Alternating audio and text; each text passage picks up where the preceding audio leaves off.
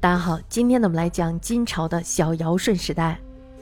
金世宗大家知道是一个混血儿，他是女真还有汉人的混血。他的体貌呢是非常奇伟的，骑射呢是全国第一的，但是他的性格却是沉稳的、仁孝的。这呢多半是受益于他的贤妻昭德皇后，还有就是他的良母真义皇后的帮助与教诲。那么当海陵帝南伐之时，这时候他奉命留守东京。我们可以说，他这个时候呢是掌握着金国的大后方。西北契丹人反叛之时，他呢这时候就拘捕了监视他的副留守高存福。他呢得到了女真人的拥护而自立为帝。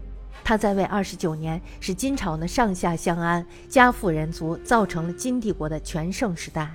金世宗的政治思想重心在于醇厚诚实的帝王之道，注重的是法治与公平。要做到明信赏罚，过于宽松或者是过于严格都是不恰当的。所以呢，我们说他取的是中庸之道而行。那么他对于创业艰难、守成不易的道理呢，也是深有体会。他的人生观呢是节约习劳、闻善不厌，并且呢要朝廷行事以身作则。他的一言一行呢，在旧史中有很多的记载，都在于提倡仁孝、节俭、诚实、向善、不忘本。他本人的教养呢也是非常好的，可以示范天下，而且他经常的对朝中大臣耳提面命，时时呢与大臣讨论如何用心治国，如何赏罚不滥。那么他对国家政事呢是非常用心的，如同是草创初立之时，勤勉努力，有始有终。而且他经常查问，非常的细致，这样呢来激励官吏们勤于职守。而且他还提出了不但改过。这是用于鼓励朝臣们直言无隐。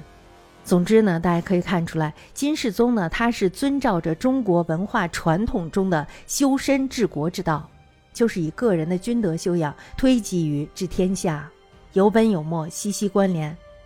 他的言行如一，理论与实际呢也能配合上，并且呢不空谈。那么在政绩上的具体表现呢，如下。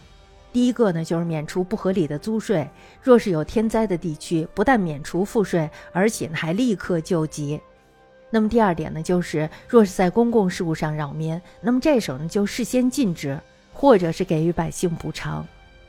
那么第三点呢，就是若是官吏贪赃枉法，必须严惩不贷。如果要是恰逢赦免，但是呢永不再用。